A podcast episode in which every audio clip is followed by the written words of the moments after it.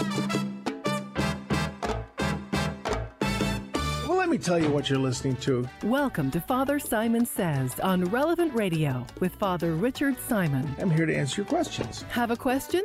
Give us a call. 1 888 914 9149. As any question you may have about the Lord, the faith, and the church, That's 1 888 914 9149. this is, in fact, a radio show called Father Simon Says on Relevant Radio.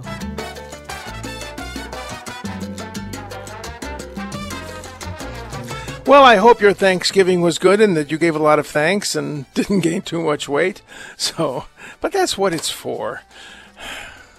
I don't want to talk about it. Yes, for giving thanks, not for was you know, the voice in my head. I don't know. Did, did did they hear your voice in my head? oh, he just said, and I said that's what it's for. He said, "You mean giving thanks or gaining weight?" well, yes. Let's pray in the name of the Father, the Son, and the Holy Spirit. Come, Holy Spirit, fill the hearts of your faithful and kindle in them the fire of your love. Send forth your Spirit, they shall be created, and you shall renew the face of the earth. Lord, you taught the hearts of the nations by the light of the Holy Spirit. Grant us by that same Spirit to have right judgment in all things and evermore to rejoice in his comfort through Christ our Lord. Hail Mary, full of grace, the Lord is with thee. Blessed art thou amongst women, blessed is the fruit of thy womb, Jesus.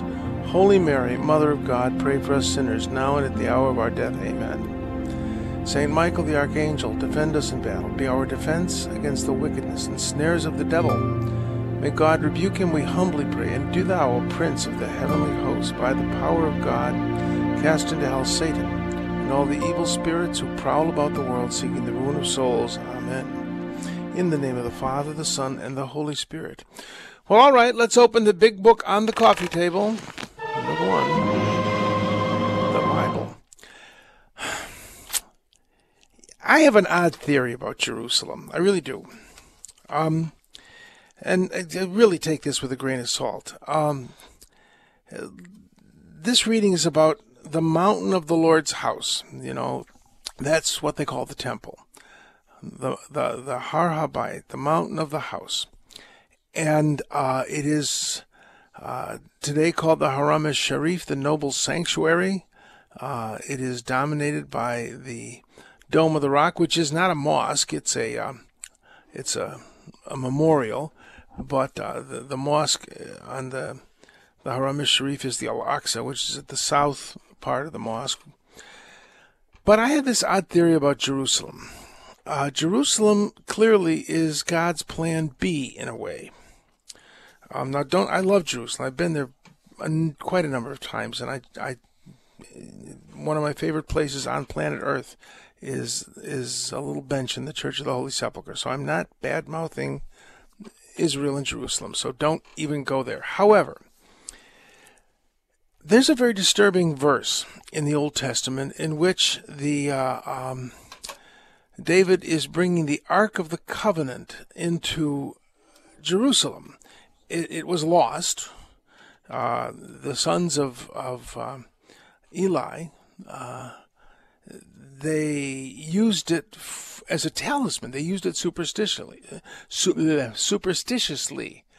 Um, they were at battle with the Philistines and they decided to drag out the Ark of the Covenant, which was kept at Shiloh, because of course God would never, um, uh, uh, God would never ever um, allow them to lose a battle if the Ark of the Covenant was there. Well, they lost the battle and the Ark of the Covenant. It was brought into Philistia on the coast of the Holy Land, and uh, it was put into as a sort of prize of war put into the temple of one of their gods, and uh, the statue of the god was knocked over, and just these bad things kept happening, and so they um, uh, um,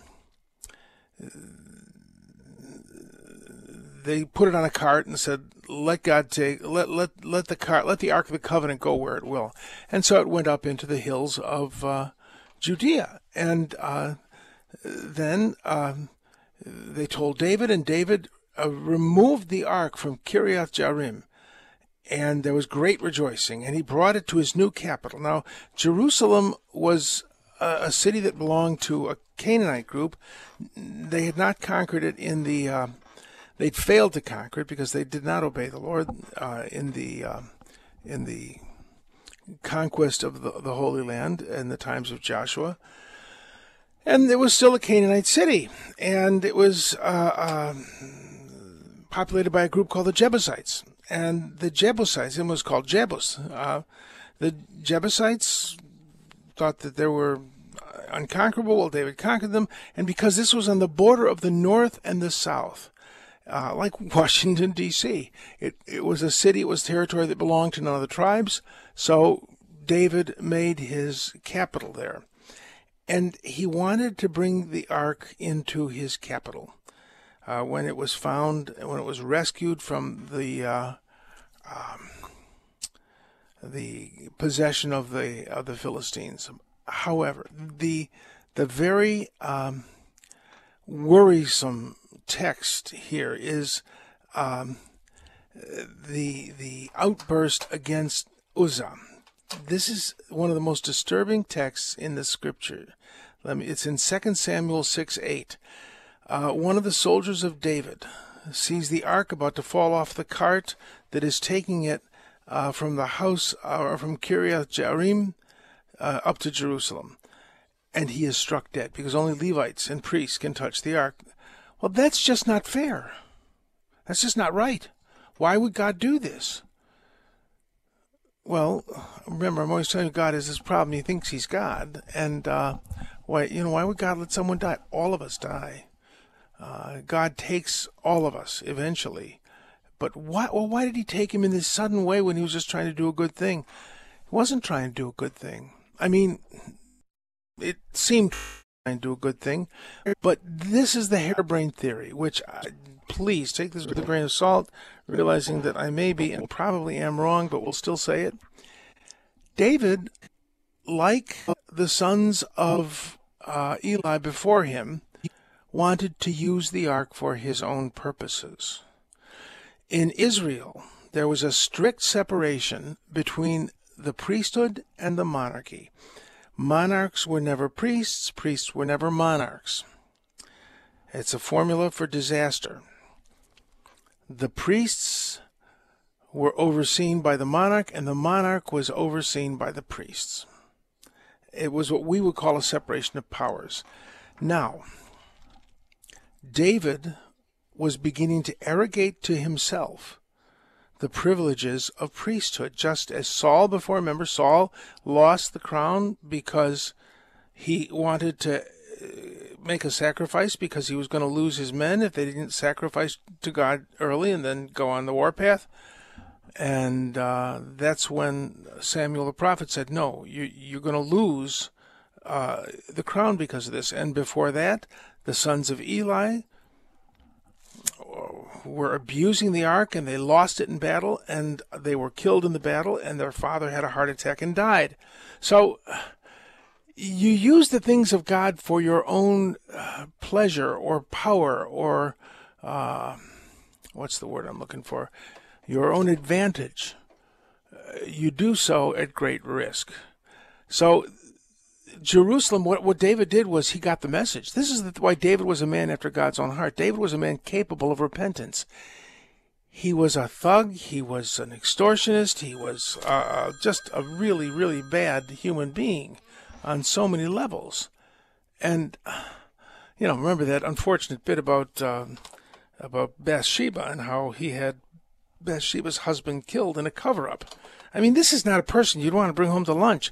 How could he be a man after God's own heart? Well, he was capable of repentance, and when he realized what had happened to uh, to uh, um, uh, this soldier of his, uh, Uzzah, uh, he said, "Whoa, we're going to let the, the the ark stay right where it is until I know that God wants to bring it up here." And um, it stayed in the house of Obed Edom, and um, then God prospered Obed Edom, and David realized it's all right. So he brought the ark in with great rejoicing, and Jerusalem then became the uh, the center of of the the the Israelite religion. That's but that's why he wanted it, I think, in the first place, to make his to give his capital legitimacy. When when Constantine, uh, the emperor, uh, declared Christianity uh, legal and in effect the state religion, uh, he built his new capital, and he wanted to gather all the relics of Christianity into Constantinople and he wanted the, the, this was the new Rome, and so he wanted the Bishop of Rome to move. And the Bishop of Rome said, "No, I don't think so." And the story that I heard, I, I should have researched it, but it's still a good story, that uh, the, the, when they wanted to move the relics of Peter and Paul from Rome to Constantinople because it was the new Rome, the Pope said, "Oh no, you can't do that. The last person who touched them dropped dead, just like uh, uh, Uzzah in in in in the, the Old Testament." So they're still there, and the papacy maintained its uh, independence with much struggle from uh, the world around it. And the world is always trying to control the papacy. The what is fashionable, people are fashionable, are always trying to uh, to control the papacy, and this is from its beginning until now. So. Um, this is my, my theory that Jerusalem is God's plan B. But you know the amazing thing about God? He works with plan B in my life, in your life, in the life of the church, in the life of Jerusalem. And this, this statement, uh, that the mountain of the Lord's house is established as the highest mountain, all nations shall stream toward it. Go to the airport there, and you will be astonished as you watch the world pass by. That's why I, I said there's a little bench right in front of the church, of the Holy, uh, right in front of the tomb of Christ. I could sit there all day long and just watch the world go by the world goes there to pray. I mean, it is the religious center of, of most of the people on the face of the earth in one way or other. So, um, that promise is fulfilled. Come, let us climb the Lord's mountain and go to the house of God, the God of Jacob. Uh, from Zion shall go forth instruction, the word of the Lord from Jerusalem. That's what we Christians believe exactly what happened. But then the second part is, He will judge between the nations. They shall beat their swords into plowshares. O house of Jacob, come, let us walk in the light of the Lord. Let us pray that that next prophecy is fulfilled. Um, and uh, then the psalm is about Jerusalem. Jerusalem is built as a city. The tribes go up to it uh, and um, pray for the peace of Jerusalem, which we certainly do. Let's go to the gospel really quickly here. Um, this is a fascinating passage in Scripture. This is a centurion and a centurion is he is the uh, um, he was the backbone of the Roman army. Uh, it meant commander of a hundred, and there were higher ranks of centurion who had um, um, uh, more authority. There was the the uh, primus, I think it's called the primus pilla, uh, primus pilus, first spear. He was like a, commander of centurions, and uh, the general uh, would call the centurion into his tent before the battle, or to the um, to uh, uh, an area in the camp, and he would explain the battle plan to the centurions, and they were the ones who made it happen. Um, centurions could walk into an assembly of people and just calm it. They they like they said the, the Canadian Mounties, Mounties used to be able to do. So these are great men. And Romans did not value humility. That's interesting. When you meet someone who is not from a Christian culture, even if they're a Christian, in my experience, so this is not universal certainly, but in my experience, culturally, humility is often not a great virtue. Uh, we're so accustomed, those of us who are raised in a, a Christian or post Christian culture, to thinking that humility is a good thing. To be the common man is a good thing. I'm, I don't know that that's a universal idea. That that Romans valued what they called gravitas and dignitas. Gravitas meant seriousness. The Roman man was serious, gravity. And his gravitas conferred dignitas on him, worthiness. And if you did not have gravitas and dignitas, you were nobody. And if you did, it was expected that you would rise in the Roman bureaucracy, uh, the Roman governmental system. Uh, there was no no uh, idea that oh I'm just nobody. Yeah, you're nobody. Get out of my way. So this centurion, he he humbles himself before this this Jewish rabbi, and he says, uh, "Lord, you don't have to come to my house to cure my slave. Uh, um, I'm a man subject to authority. Uh, my soldiers obey me, and so just speak the word." Jesus, I think, is linking obedience and faith in this story. People who say you don't have works don't count, you don't have to do a thing to go to heaven. If I don't obey you, it's because I don't trust you. You see, I look at the Ten Commandments, and well, there's a couple of them that I could do without. Um, but the Lord says, no, no, if you do this thing, it's like eating poison. You know, the 10, we should call the 10 stop signs. I mean, I always joke that uh, I should be grateful for every stop sign I see. If it weren't for stop signs, I'd be roadkill. Well, the 10 commandments are like little poison stickers. Don't commit adultery. It's going to kill you. Don't steal. It's going to kill you. These are warnings from the Lord about how we uh, uh, risk everything by violating our nature and God's nature. These 10 commandments. So don't go there. Don't do that. The Ten Commandments are grace. They are grace. And the only reason I don't obey them is because, nah, I don't agree with God on this. I don't trust him. He's crazy. Stealing is a fine thing to do. Adultery is just, no, adultery, adultery's okay. I mean, in my case, it's okay. And I mean, not yours. That's nonsense. It's poison in my case. It's poison in your case. And to say that it's not, to say that God is wrong, is to not trust him. The reason I don't obey God is because I don't really trust him. I'm not really convinced that sin is that bad for me. Well, guess what? God has his ways of letting us find out that it is. All right. That said, we're going to take a break. We will come back uh, with um, uh, mass hysteria. Oh, boy. The Relevant Radio studio line is sponsored by Catholic Order of Foresters. Information about employment opportunities and their flexible premium life insurance plans available at relevantradio.com slash forester. Slow down, you move too fast. You got to make the morning last. Just kicking down on the cobblestones. Looking for fun. Yes, yes, yes. Yes, I'm not making this up. That was actually played at Mass when I was in seminary. you know, one wonders what we were thinking. well, that's easy to answer. We weren't thinking. Um, the uh, it's just incredible that that we just uh, um, um, we really weren't we weren't thinking. Um, I, I, I was. Why am I telling all these horror stories? Because they explain so much. And this is a real horror story that has to do with Thanksgiving.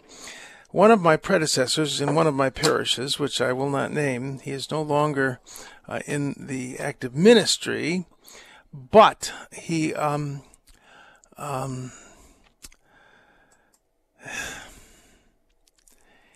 he cleared out the altar in the church. It was a, just a wooden movable altar.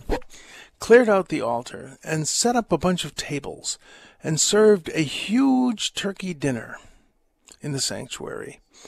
And then when the dinner was over, he um, uh, cleared the remnants away and said Mass in the middle of this dinner. I'm not making this up. Um, because, of course, that's the way the early Christians would have done it. So often we think that, well, we're doing what the early Christians would have done. Much of the liturgical movement was an attempt to return to the practices of the early church. And as I pointed out the other week, we have no action, not, as far as I know, and I would like to be wrong about this, but we have no documentary evidence, I mean documents outside of Scripture, and even I think inside of Scripture that clearly say that there was singing at Mass. I believe there was, uh, because these were Jews, and they sang the Psalms. But uh, I quoted uh, the text of um, Pliny the Younger's letter regarding Christians uh, to um, his letter to Trajan, where he says he doesn't say. They always translate they sang a hymn. It doesn't say that. It says they re, they said a, a, a religious poem, a poem, a Carmen. It can mean song, but it's it's it's primarily a poem.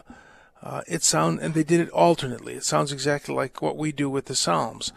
However, it's all speculation, and the thing is that just because something is ancient doesn't mean it's good. You know, there are lots of ancient things in the church, like Montanism, the followers of Montanus the priest, who believed that uh, uh, uh, that the New Jerusalem had descended from heaven and was secretly disguised as a field outside Pepuza, Turkey, and he was the incarnation of the Holy Spirit, and two ladies who hung around with him were his prophetesses. That's very ancient it was also judged by the, the bishops as nuts. the voice might just remind me of Arianism. That goes back a ways too. You see, I think that the the case can be made that you look at the at the names mentioned in the canon, and I think the case can be made that the Roman Mass was pretty much in place by 250 AD. And this is an ancient thing, but the liturgical movement caused a lot of strange things to be done, and our informality regarding the liturgy and our sentimentality about the liturgy. In other words, well, this is great because I like it. Um, well, that comes from that that false, that idolization, that false perception of the early church that it was what I would like it to be. If they were Jews, they were pretty liturgical. Jews have a very structured liturgy, and they, they had a sense of liturgy.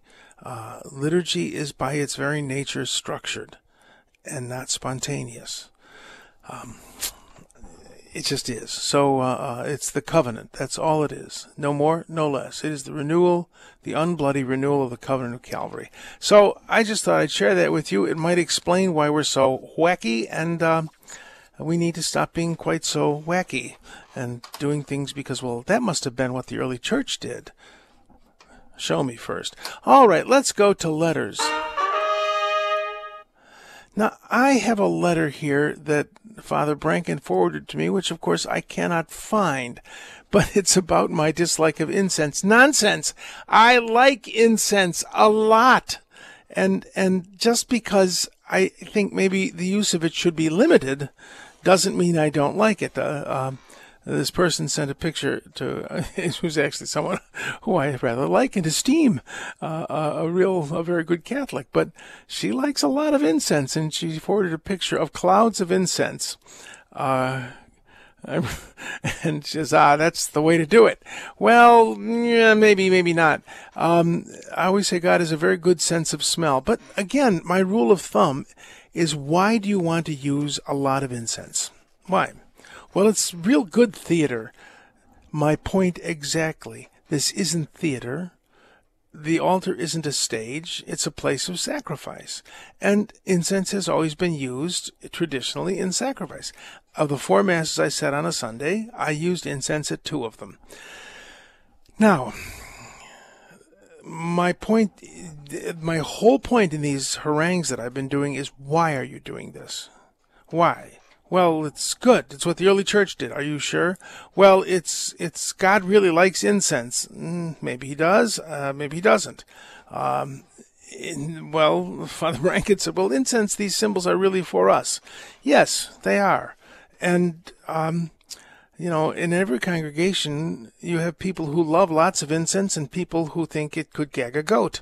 And you need to make a compromise because the thing that's really pleasing to the Lord is our love for one another. So being sensitive to other people in the as a congregant is very important. Being theatrical is not. So, um, you know, the symbol of incense is the prayers of the saints rising up to God. It is us to the temple. Uh, that's why I use it and like to use it. But on the other hand, if somebody goes crawling out of the church on all fours, that actually happened in the seminary once. We had an opening uh, ceremony, which everyone was to come up and put a pinch of incense on the a great charcoal uh, charcoal grill, and I'm amazed they didn't have an a statue of Julius Caesar behind it, but we were all to put our pinch of incense, and pretty soon the entire building was so packed with incense, people were quite literally crawling out of the chapel on hands and knees, gasping for air. I, I was lucky I was able to get out a fire escape door. Um, then I also remember a, a grand event in a hall, uh, uh, uh, that a, a, conference where uh, the procession is waiting in one of the smaller conference rooms to go into the big assembly, and uh, uh, some real lover of incense just stoked up the coals, and well, all the fire alarms went off, and we had to vacate the space. So, incense, God has a perfectly good sense of smell, and if you're doing this for God, mm, good. If you're doing it for us, well, why are you doing it for us? For the theater of it, or because it is a, a means of prayer for you? So, just a thought on that. So, uh, that's the whole thing. Got to ask questions. All right.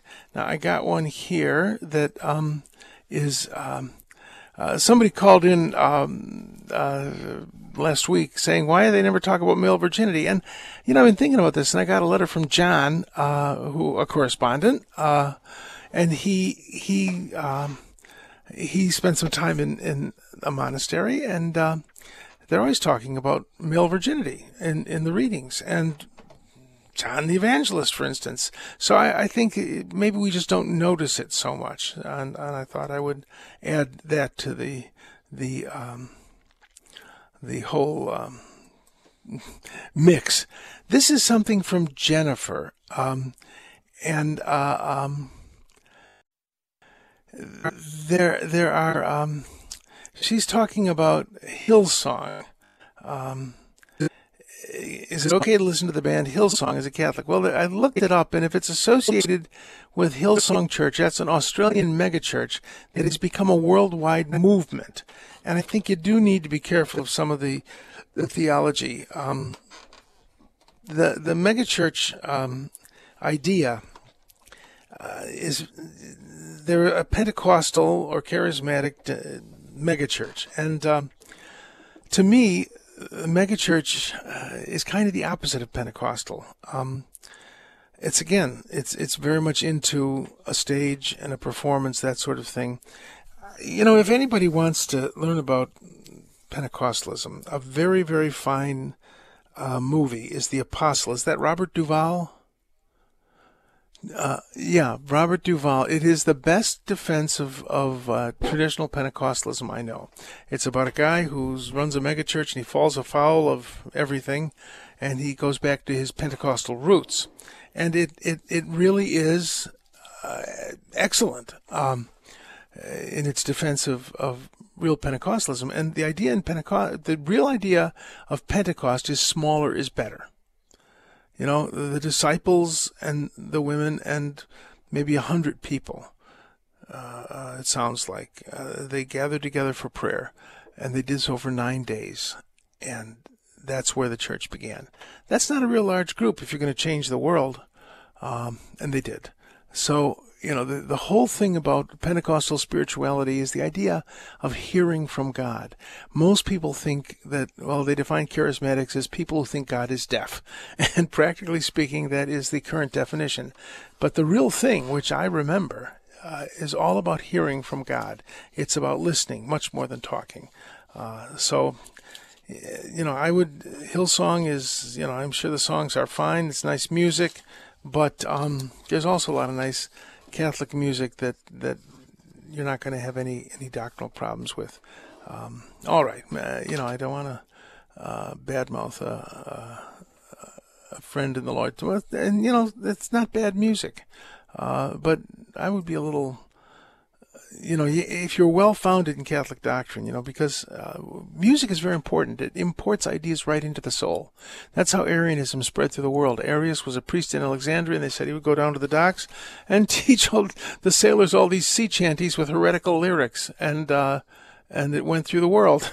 So, um, you know, the voice in my head singing "Gather Us In," and you know, well, now you can hear plenty of heretical music right in the Catholic Church. So, six of one, half a dozen of the other. Just learn your doctrine. All right, now let's see. I've got a letter here from a choir member who wishes to remain anonymous.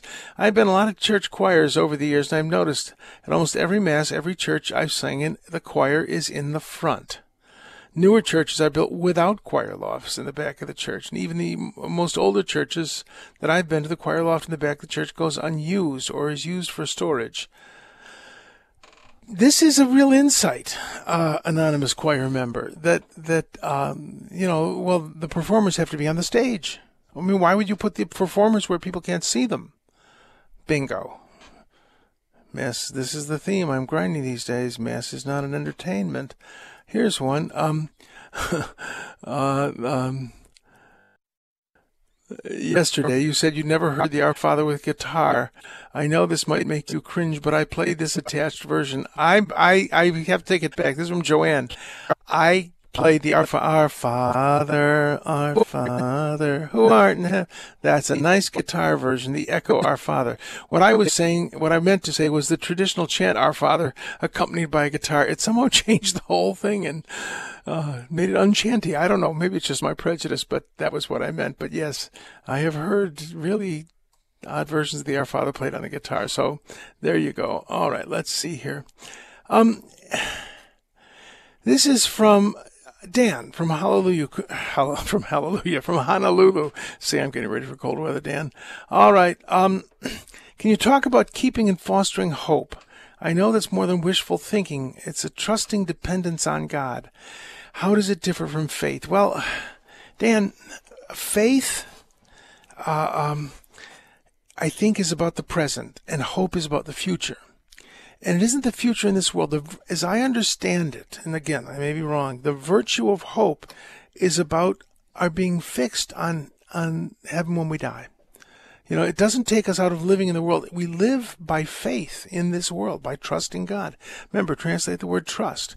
But, but trusting God for the future, uh, is is what hope is about. And that's primarily a virtue that keeps us focused on the life of heaven that that um, if I'm not happy I'll never be happy. No, have hope. You'll be happy in heaven. Uh, if I'm not loved here, I'll never be loved. No, you'll be loved in heaven. To have that virtue of hope keeps us focused on the real world and not on the world in which we live. So I hope that helps a little, Dan. God bless and, and thanks for listening. All right, let us uh, go to a break. We'll come back with a truly amazing word of the day. And uh, um, then we'll take your calls at 888 914 9149. 888 914 9149. We'll be right back. The Relevant Radio studio line is sponsored by Catholic Order of Foresters. Information about employment opportunities and their flexible premium life insurance plans available at relevantradio.com slash forester. I'll be no stranger there. I'll be no stranger there. When all the saints come from the grave, I'll be no stranger there. I'll be no stranger there. I'll be no stranger well, there. at least no stranger than you are now. I'm just kidding. All right. Let's go to the word of the day. In the gospel today, Jesus says, uh, well, uh, um, the, the, centurion says, Come here, and he comes, do this, and he does it. Just say the word, and my servant will be healed. Uh, which is, a, I wonder what that centurion would think, or does think, feasibly from his throne in heaven. Uh, the tradition is that this is Cornelius. I don't know if it is or not, but, uh, well, um, to think that his words would be repeated 2,000 years later by well, maybe close to a billion people. All right, uh, that's amazing. However, the thing that amazes me about this passage is the word amaze. Um, Jesus hears this and he says, he heard this, he was amazed and said to those following with him, following him, I say to you, no one in Israel has found such faith. Now, I looked up the word amazed, and it is the word that I thought it's from the verb thaumazo, uh, what's thaumazo? It means to be, to marvel. Uh, um, uh, to be awestruck. This is the Son of God who knows all things, we would think. Well, remember that he laid down the rights and prerogatives of, of his divinity in heaven, as we read in Philippians, the second chapter, and he knew only what the Father was pleased to tell him in his humanity, his perfect humanity. And so he could be amazed, but he's still God. And the thing that is amazing is that we can amaze God. And what amazes God? Faith or the lack of it.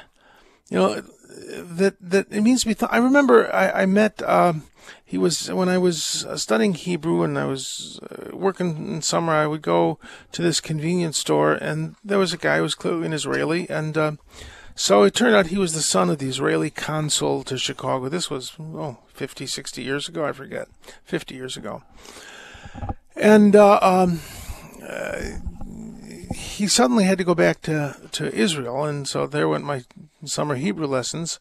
But we went out for a cup of coffee, and uh, um, sort of a farewell. It really was a cup of coffee, to a farewell cup of coffee. And uh, he said, "This Christian stuff, you really believe it?" And I said, "Yeah, I really do." And I went through the the story of Christ and salvation, and I got to, and he promised to send the Holy Spirit. And then this Israeli Israeli guy said, "Yeah," and he never came. They've been waiting for the Messiah a long time. I said, "No, he came." The guy was thunderstruck. He was he, his jaw dropped. The Holy Spirit actually arrived.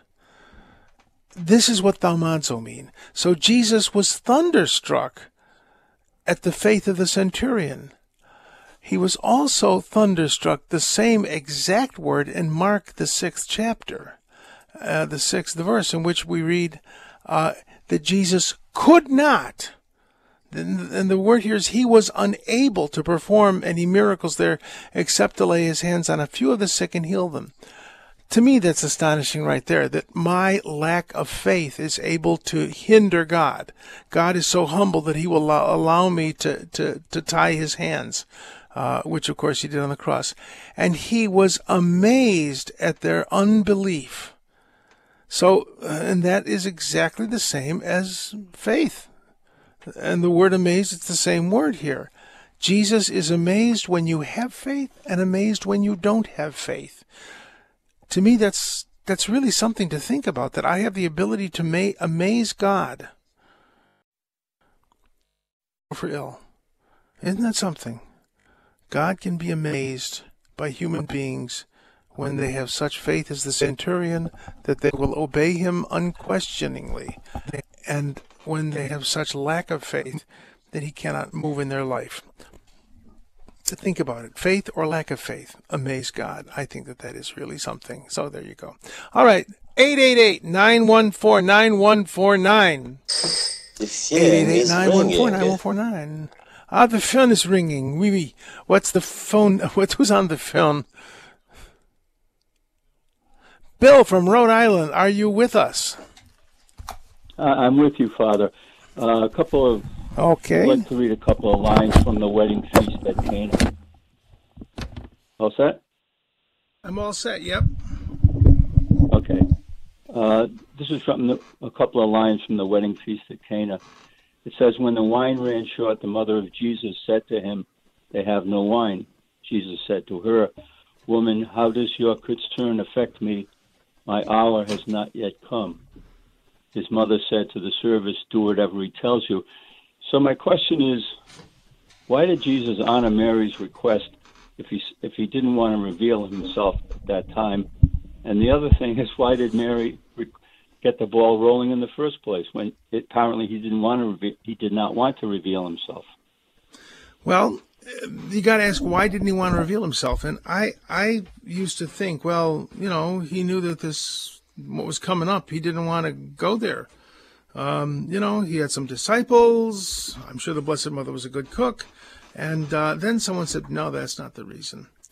That he loved her so much that he knew that if he desired his public ministry, it would end in his death and in the breaking of her heart. So he didn't, and, and what he says is, is that, that text always sounds so brutal the way they translate in English.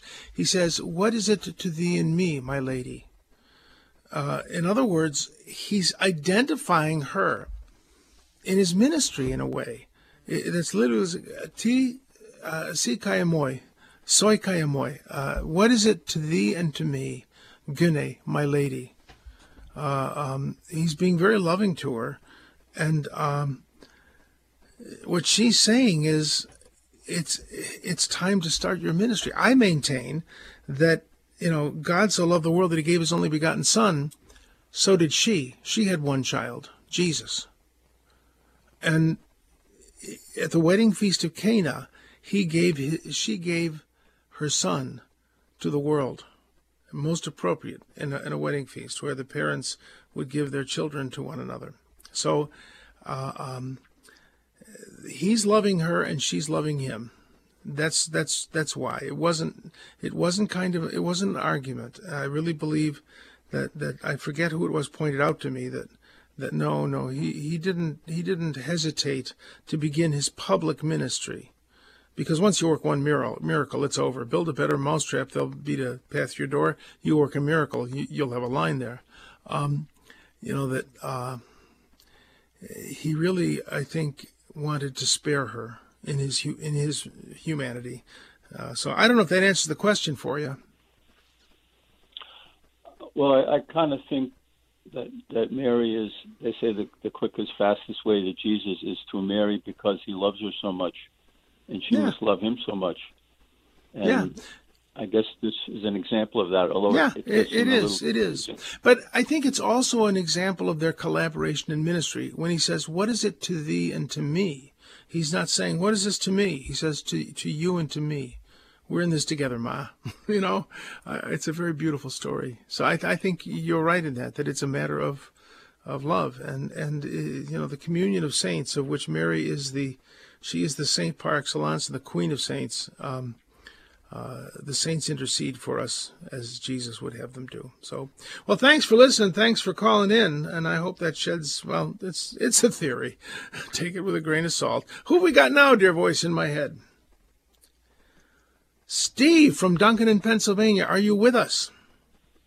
Yes, Father. Good. What can I do for you?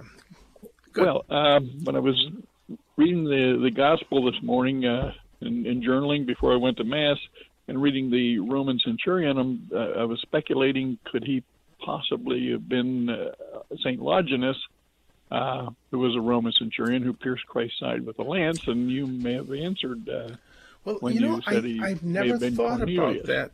Um, well, a tra- there's a tradition that he was St. Cornelius, but it's not a, an established tradition, certainly not the doctrine of the church, I don't think. Let me look up, um, uh, I, I need to look that up. Hold on. You will hear clicking, and you will hear my my headphone brushing against my microphone. Let's see here. Uh, truly, good grief. Uh, okay, got click there because that's a question that's interesting. Truly, Okay, that's the. All right. Okay, now. This is what's known as radio sarcasm. All right. Um, uh, yes, th- that's true. Um, when the centurion, there was a centurion, uh, um, uh, was there uh, uh, with him who were guarding. Um, wait, wait, wait, wait. No, no, no. Um, when the centurion and those with him who were guarding Jesus saw the earthquake uh, and all that had happened, they were terrified and said, "Truly, this was the Son of God." Uh, so, yeah, that that he was a centurion too. Um, yeah, I'd never noticed that he was a centurion. So it, it that may be true also. It may be Saint Longinus, because there's no hard and fast uh, teaching of the church on that. It doesn't identify them. So that's interesting. I'd, I'd, never noticed that it was a centurion who was guarding the execution of Jesus. Makes perfect sense. So, well, thanks for causing me to wonder. And um, see, there you go. You've stumped the Reverend Know It All. Any other questions? You got any softballs? Well, boy, boy, I really love the, uh, the, the, the your statement that uh, that Mary also gave her only yeah. son. Yeah, isn't that amazing? She had one son. Yeah. And I, I really believe that she's the one who said, "Son, it's it's time," you know. And he didn't want it not because he was afraid, but because he didn't want to hurt her. So, Yeah, that is beautiful. Well, thanks for calling in and thanks for listening. God bless. Who we got now, dear voice in my head? Brian from Little Rock, what can I do for you? Thank you, uh, good father, for taking my call. Thank you for your priesthood. So I have a question about I see at communion, some people will go up and get on their knees to receive communion. Some stand. I know as a kid we mm-hmm. would go to the communion rail and kneel, but Yeah. what what's the proper form or the way to receive communion? Should should we be kneeling? Should we be standing? Well, the proper form is to do it the way your bishop has asked. The usual form these days is to stand, uh, but it is it is permissible is permitted to kneel. The Vatican has said that clearly that you may kneel for communion, uh, but the usual way to do it is to stand. And if your bishop says something particular, you obey the bishop because obedience is pleasing to God. Um, myself, I, I did some research on when that standing started, and I think it actually started in 1962 at a Eucharistic Congress in Seattle. And the reason that they had people stand was it would be faster. And I think that's a really lousy reason to do something. Um, the uh, uh, my own, if I could restore anything, uh, it would be people kneeling at the communion rail for communion, not because it's a more dignified position necessarily, uh, but because it is really something for children to see their parents kneeling, waiting quietly for something. You know, now you come up, you get your poker chip, and you go back to your seat. Um, to me, that that a person who knows what the Eucharist can, can do that very reverently. However, it's not happening reverently. Kids are not being catechized by it. They are grabbing the host and running down the aisle. And um, the celebrant of the Mass has no way to ensure that the host isn't desecrated. And that's a, that's a, to me, that's an important thing. So, but again, obey your bishop because obedience is pleasing to God. So, um, does that answer the question for you? Well, it does. Uh, one little follow up. What's your feeling about receiving on the hand versus on the tongue? Well, it's the sim- it's it's it's similar. It's similar. Um, that that uh, I don't find the tongue a more reverent part of the body than the hand, and I think it is very clear that in the early church, communion was in the hand. Though people will argue that, but I think you look at the early church fathers. Uh, but again, I think it's good good catechesis for children to see something unusual about it. But I, you know, I, when I talk about uh, my preference for kneeling, uh, though, I, I when I receive communion when I go to mass, I stand. You know, I don't get on my knees. I, I stand because that's that's the prevailing custom in most places I am, unless I'm at a, an old an old mass Tridentine mass. Um, uh, so I'm not I'm not sure that that. Uh, um, you know, to me, that's not um, uh, top priority. Uh, the kneeling, the kneeling, to me, oddly enough, is more important. Now, the the communion in the hand in the Reformation, uh, Protestants rigorously forbade communion uh, on the tongue because it echoed the belief that the priest's hands were somehow sacred, and they did not believe that there was a sacrament of ordination. So it had great meaning in the Reformation, which I don't think it has now. So, hope that helps. Um, I don't. I think we've only got a minute left because I talk so much. But, uh, um, you know, I think all of these things that we argue about communion in the hand, communion standing, communion kneeling, you got to understand that that if you do these things with anger, they're not pleasing to God. If you do them out of love, they are.